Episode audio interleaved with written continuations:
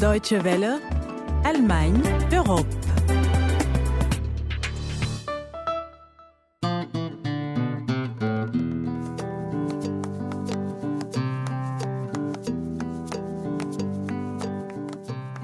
Y a bientôt un an, l'Allemagne reconnaissait le génocide commis sous son autorité dans ce qui est l'actuelle Namibie. Désormais, il s'agit pour les descendants des Herero et des Nama d'obtenir des excuses officielles de la part des autorités allemandes. On en parle en première partie de ce magazine. Ensuite, direction la Roumanie pour voir comment la politique agricole commune de l'Union européenne a influencé l'agriculture dans ce pays. Au micro, c'est Constance Zunkotze. Guten Tag, bonjour à tous. Please don't bother your soul trying to understand their philosophy. It's all about hypocrisy. So don't bother your soul trying to buy into their fashion. They'll only take away your passion. Please don't bother your soul. Don't you see, don't you see, don't you see, don't you see? Lorsque l'ambassadeur de Namibie en Allemagne, Andreas Gibeb, veut se pencher sur un chapitre sombre de l'histoire allemande, il lui suffit de pénétrer dans son bureau à Berlin, la Villa Goldstein. Construite en 1923 par un homme d'affaires qui avait le malheur d'être juif, quelques années plus tard, les nazis lui confisquent la propriété et le déportent dans un camp de concentration. Depuis 2007, l'ambassade de Namibie réside dans la Villa Goldstein. Parmi les dossiers que le diplomate a actuellement sur son bureau, un autre chapitre sombre de l'histoire, le génocide perpétré par les Allemands dans ce qui était à l'époque leur colonie, le sud-ouest africain, et qui correspond aujourd'hui à la Namibie. Entre 1904 et 1908, des troupes coloniales allemandes massacrent environ 70 000 héros et environ la moitié du peuple nama. Le massacre des Herero et des Nama est considéré comme le premier génocide du XXe siècle. Pourtant, ce n'est que l'an dernier que le Parlement allemand a franchi le pas et a accepté de qualifier officiellement le massacre de génocide. Désormais, l'enjeu pour la Namibie est d'obtenir des excuses officielles. Depuis fin 2015, des négociations sont menées à ce sujet entre Berlin et Windhoek, explique Andreas Gibeb, ambassadeur de Namibie en Allemagne. Au bout du compte, nous espérons qu'il y aura des excuses de la part d'un membre replacé du gouvernement. Ainsi, il n'y aura plus de doute sur le fait que ces excuses sont celles du peuple allemand par le biais de ses élus. Côté allemand, c'est Ruprecht Polenz qui est chargé du dossier. En février dernier, il a estimé que les chances de trouver un compromis étaient bonnes. Pour lui, il est clair que l'Allemagne doit exprimer son regret de telle façon que du côté namibien, on se dise Oui, ce sont bien ces mots, ces phrases que nous attendons depuis si longtemps. Cela fera bientôt 112 ans. Il y en a pour qui les mots ne sont cependant pas suffisants. Vekouye Rukoro, par exemple, le chef suprême des Herero, exige que les négociations soient tripartites gouvernement allemand, gouvernement namibien et représentants des peuples Herero et Nama. Sa requête est soutenue par Niema Moshavat. Il siège au Bundestag, la chambre basse du Parlement allemand, pour le parti de gauche Die Linke. La semaine dernière, Die Linke a introduit une motion auprès du Bundestag pour demander que les autorités allemandes auprès des victimes du génocide et que la société civile namibienne soit davantage consultée dans le cadre des négociations. Niema Moshavat.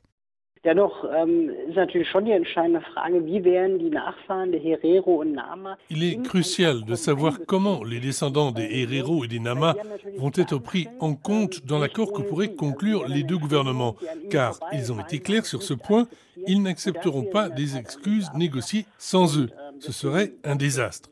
Il nous faut faire preuve de sensibilité. Ce sont les descendants des victimes. D'une manière ou d'une autre, il faut les consulter.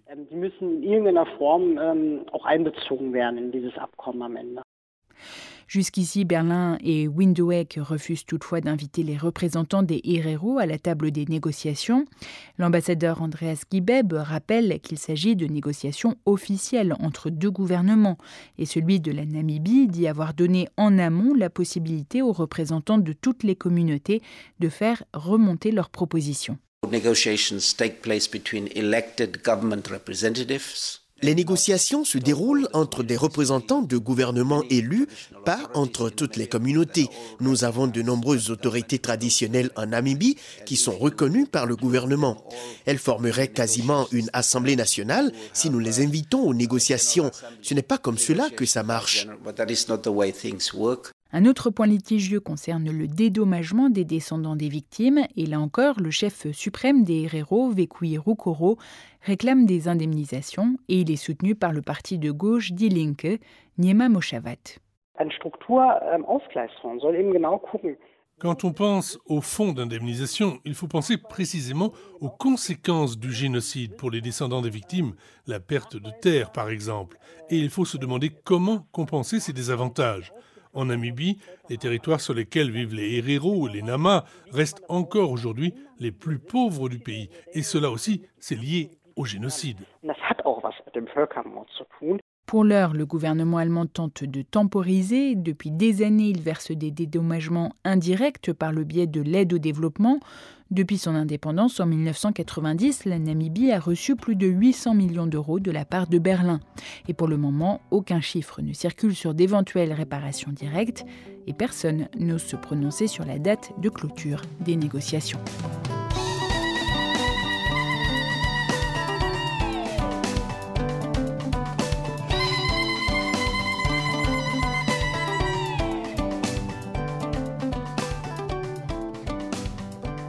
Vous êtes à l'écoute d'Allemagne Europe sur les ondes de la Deutsche Welle et on poursuit notre voyage pour se rendre en Roumanie où plus de 5 millions de petits paysans vivent d'une agriculture de subsistance. Mais ces petites fermes disparaissent peu à peu au profit de grosses exploitations plus performantes dopées par les subventions européennes. Comment cette rationalisation agraire encouragée par Bruxelles redessine les campagnes roumaines, c'est une enquête de Katia Beach. À 30 km de Bucarest, dans le village d'Ogrezen, Andrei Nicolae possède une petite exploitation familiale, comme des millions d'autres Roumains. Là, ces cinq cochons, ils seront prêts pour l'année prochaine. Et là, j'en ai un pour cette année. J'ai aussi deux vaches, deux poules, c'est pour les œufs. Ah oui, et là, c'est le jardin. Jusqu'au bout, ça fait 500 mètres de long et on cultive les légumes d'été, aubergines, pommes de terre. Andrei passe près de 8 heures par jour à s'occuper de sa ferme. Mais pour faire vivre la famille, il occupe en parallèle un emploi de serrurier à temps plein en ville.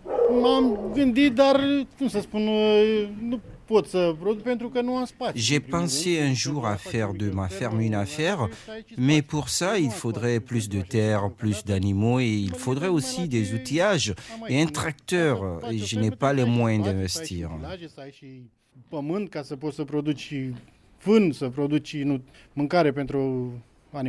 La Roumanie a pourtant obtenu pour la période 2014-2020 une enveloppe de plus de 17 milliards d'euros d'aide pour son agriculture.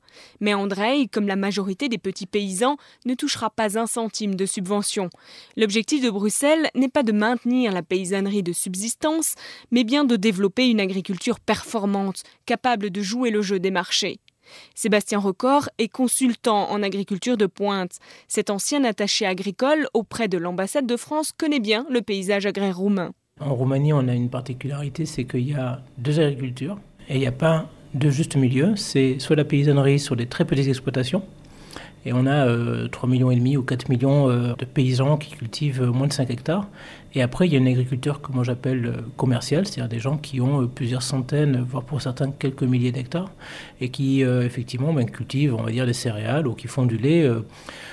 Donc entre les deux catégories, c'est finalement plutôt la seconde qui a bénéficié des fonds, parce que ben, les premiers n'étaient pas trop équipés, parce qu'il faut comprendre le langage administratif pour, bénéficier de, de ces fonds-là. Donc ils ont peut-être renoncé avant même de se lancer dans la bataille.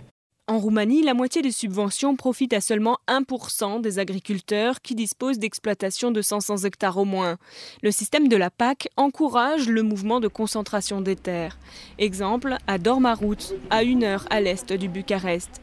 Constantin Mirail est le comptable d'une société agricole.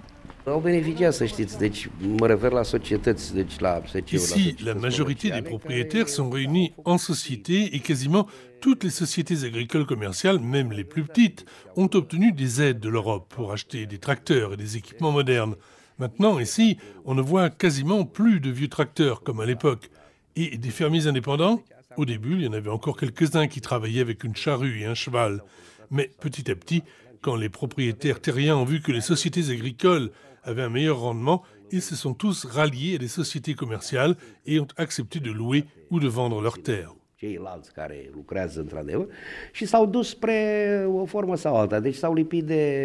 L'agriculture roumaine est devenue beaucoup plus performante aujourd'hui, mais la tendance est à la monoculture, plus rentable.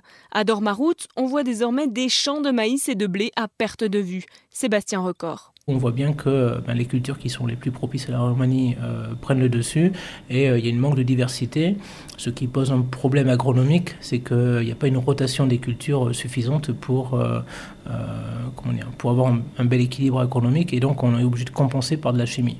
Autre conséquence de cette libéralisation agraire encouragée par Bruxelles, l'agriculture roumaine ne nourrit quasi plus sa population. Il y a effectivement ce problème où la Roumanie doit aujourd'hui importer euh, quelques fruits et légumes euh, de Grèce, de Turquie. Il y a de cela une quinzaine d'années, elle était euh, exportatrice de porc. Aujourd'hui, elle est importatrice.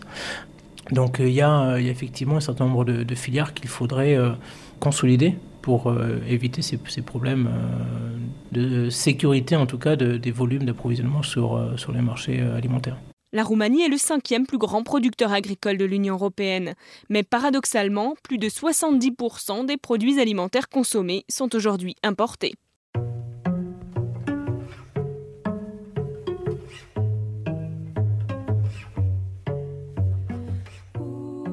Katia Bitch s'est penchée pour nous sur l'agriculture roumaine, un reportage à retrouver sur notre site internet comme le reste du magazine dw.com français, rubrique médiathèque ou podcast. Et puis si vous souhaitez nous écrire, vous pouvez nous adresser un mail à français.dw.com. Bonne semaine à tous, à la prochaine et tchuss